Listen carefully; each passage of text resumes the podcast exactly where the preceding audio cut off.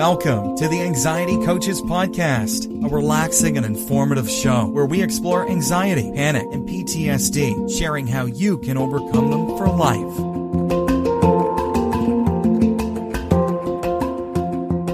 Aloha! Welcome back to the Anxiety Coaches Podcast.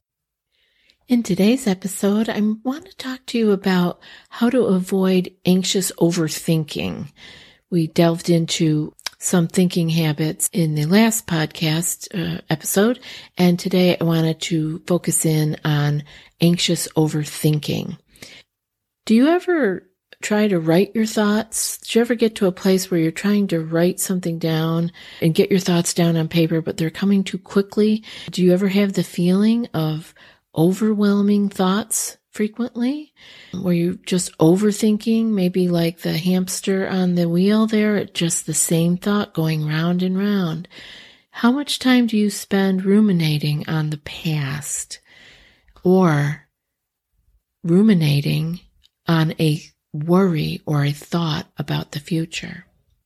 Imagine a day where you take each moment as it comes and don't think about past moments. Imagine going to sleep at night without replaying all of the wrongdoings and the things that you might have said that, that kind of didn't land right with people. Imagine going to bed at night without replaying all of those in your head. This freedom is totally possible by practicing a few things and uh, things that we talk about here. We, we do talk about uh, overthinking in other episodes. And many of the things that we talk about here, tools and practices will help you with the overthinking. So you can actually be free from that kind of relentless ruminating and actually have the freedom to fall asleep easily without replaying the whole day over and over again. And so let's talk about some ways that you can do that here in today's podcast. We all have little nagging voice in the back of our head that can tend to narrate negative things regularly. That little nagging voice might convince you that you can tell exactly what others are thinking of you, right? We've talked about that here before. That's mind reading. We, we do not know what other people are thinking of us, even by the way that they are holding themselves or looking at us. No, that is mind reading and it's not possible. That is a negative way of thinking and a way of overthinking something that isn't your business because actually what others are thinking of you is really none of your business. You have a lot to take care of just with yourself. When you believe these things, these um, stories you've made up in your own mind about what others might be thinking of you, for example, you're only creating more destruction in your own life. It's negative thoughts um, that you don't even need to be entertaining. Instead of replaying each conversation that you've had, focus your attention on the present moment. When we remember the past, often anxious thinkers typically see more negative than they do positive. We can change that. We can let go of the past especially those problem issues that are already done and over with. It is water under the bridge. Let it go. It's okay. And it's actually a good plan to let go of those. What conversations or behaviors do you think about when you're replaying negativity in your head? Are there people that you actively avoid because you're afraid of what they think of you? Now is the moment where you can let yourself let go of those things and begin to move forward. Move forward and be in the present moment. We're moving out of that past of rethinking everything that already happened and moving ourselves forward into the present moment. You no longer need to ruminate over the past. Are there memories that make you sad or angry or fearful for the future? You can let these things go also by releasing your regrets and turning them into a tool for positive growth. Why let them go? Because you cannot change what has already happened and you cannot predict what is going to happen.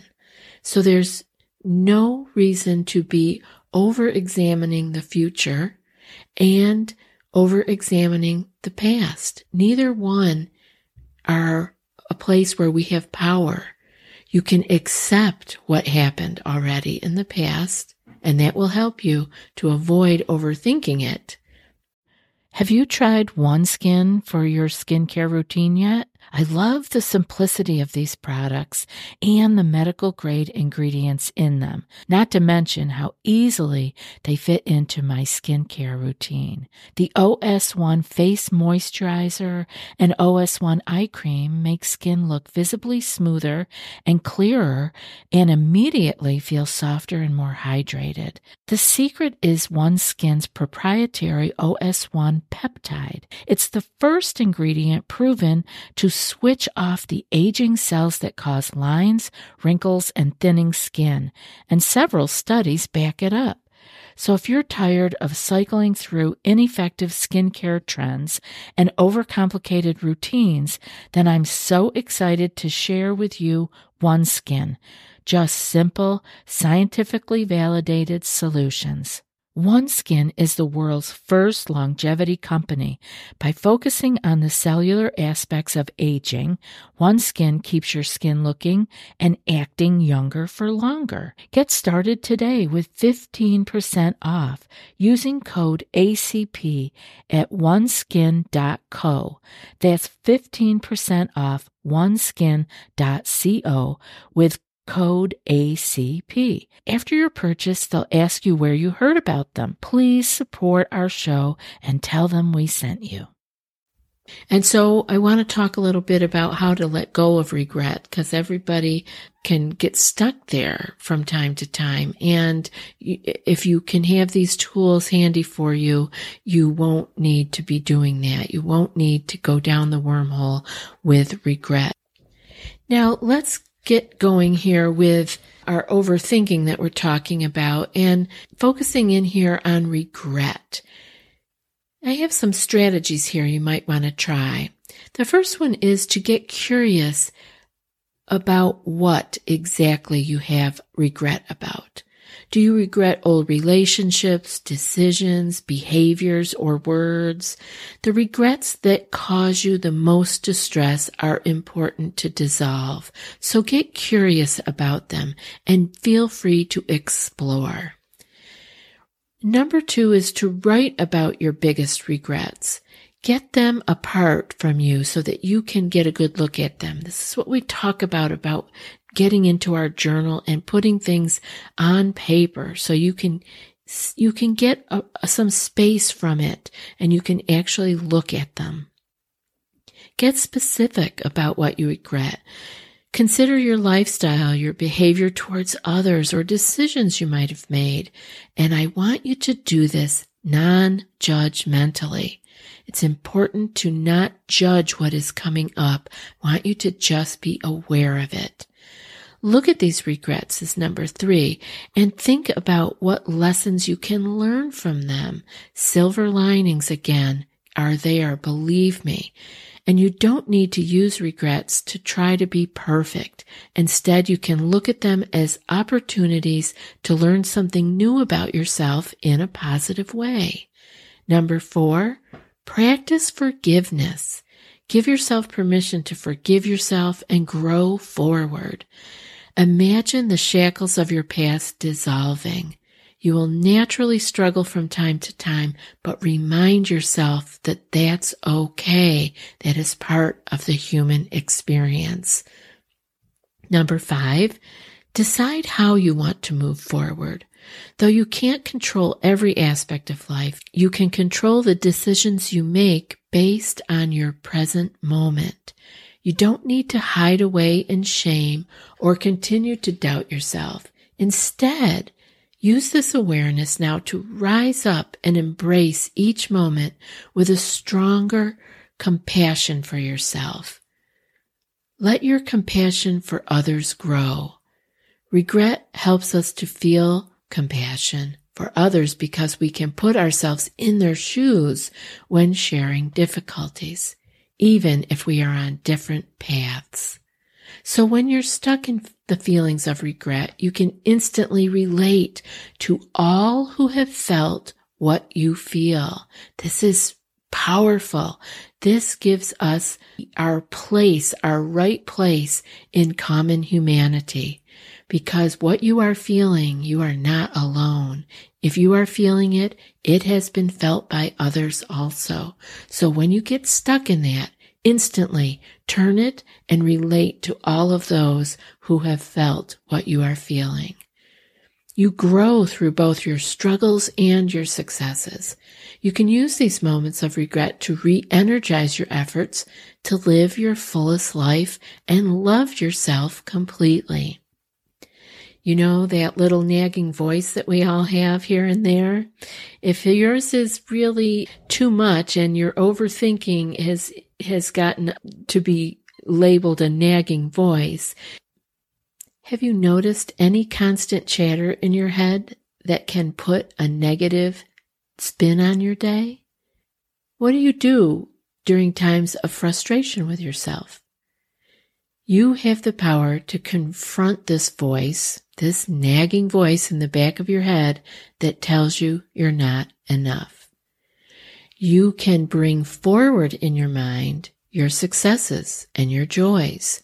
You can remind this nagging negative voice that yes, you can be frustrated with yourself.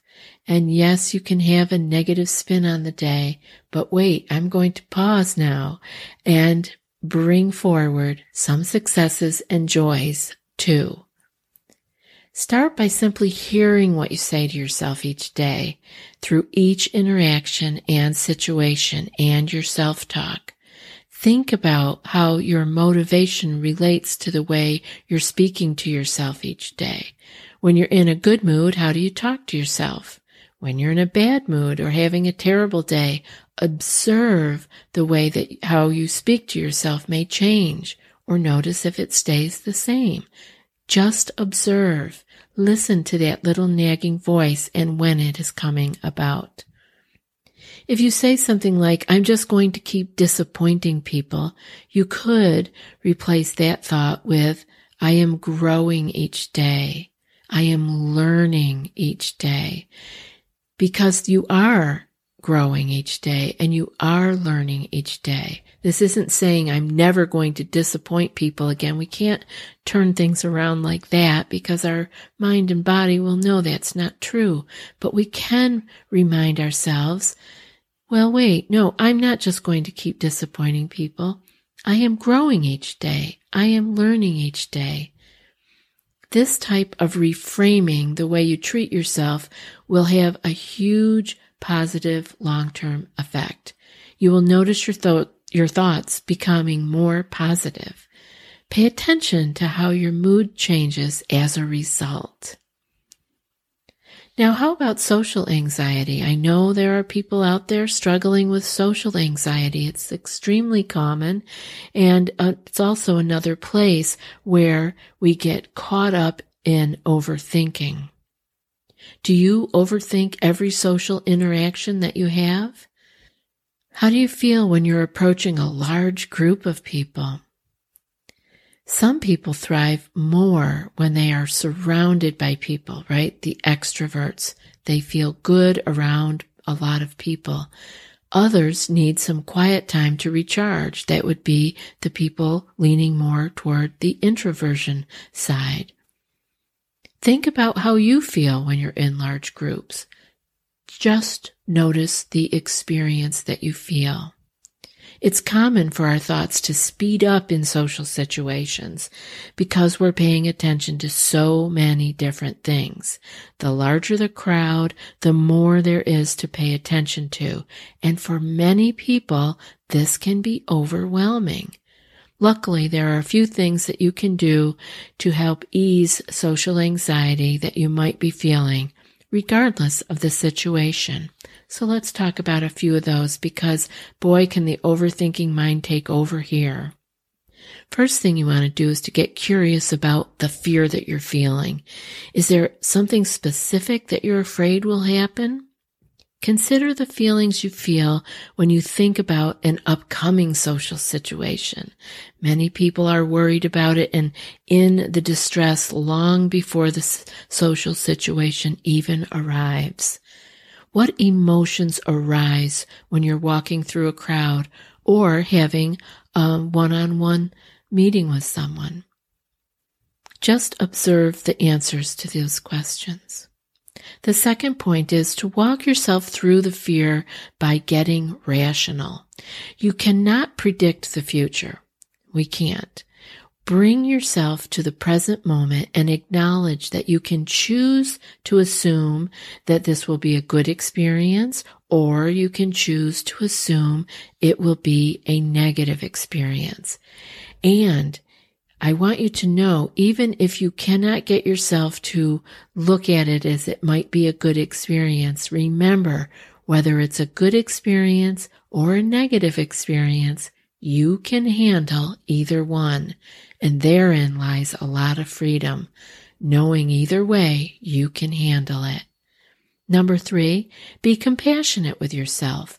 All moments are good times to unconditionally love yourself.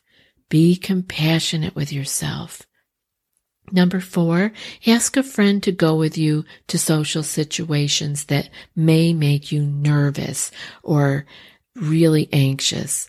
You and your friend will have a stronger bond. You will have some fun together and you'll have a chance to embrace socializing with new energy with a friend. It kind of turns it around a little bit. When you can move past this fear, you can expand your horizons even further, continuing to grow, continuing to learn, and to continue your self-compassion by moving through the fear and getting curious about it, rather than shying away from anything that might be out of your comfort zone. When you truly believe that you're worthy, you will find many of your common irrational fears begin to drift away. As these fears dissipate, you'll find yourself feeling more open and willing to have new experiences and adventures. Once you move past the negative thinking as a regular routine that you get stuck in, you can begin to explore new areas of your life in order to best make these changes, free yourself from your negative self-talk and regret. Acknowledge the people around you and begin to open yourself up to new experiences.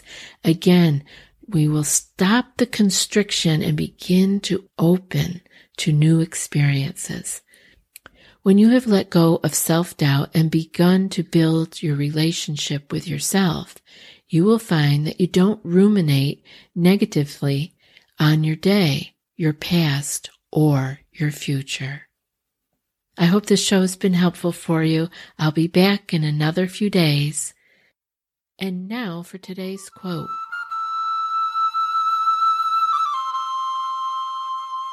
You only have control over three things in your life the thoughts you think, the images you visualize, and the actions you take. And that's from Jack Canfield. I'll be back in a few more days with another podcast. Until then, be well and aloha. Thanks so much for joining us for today's episode of the Anxiety Coaches Podcast. Find more information at the anxietycoachespodcast.com.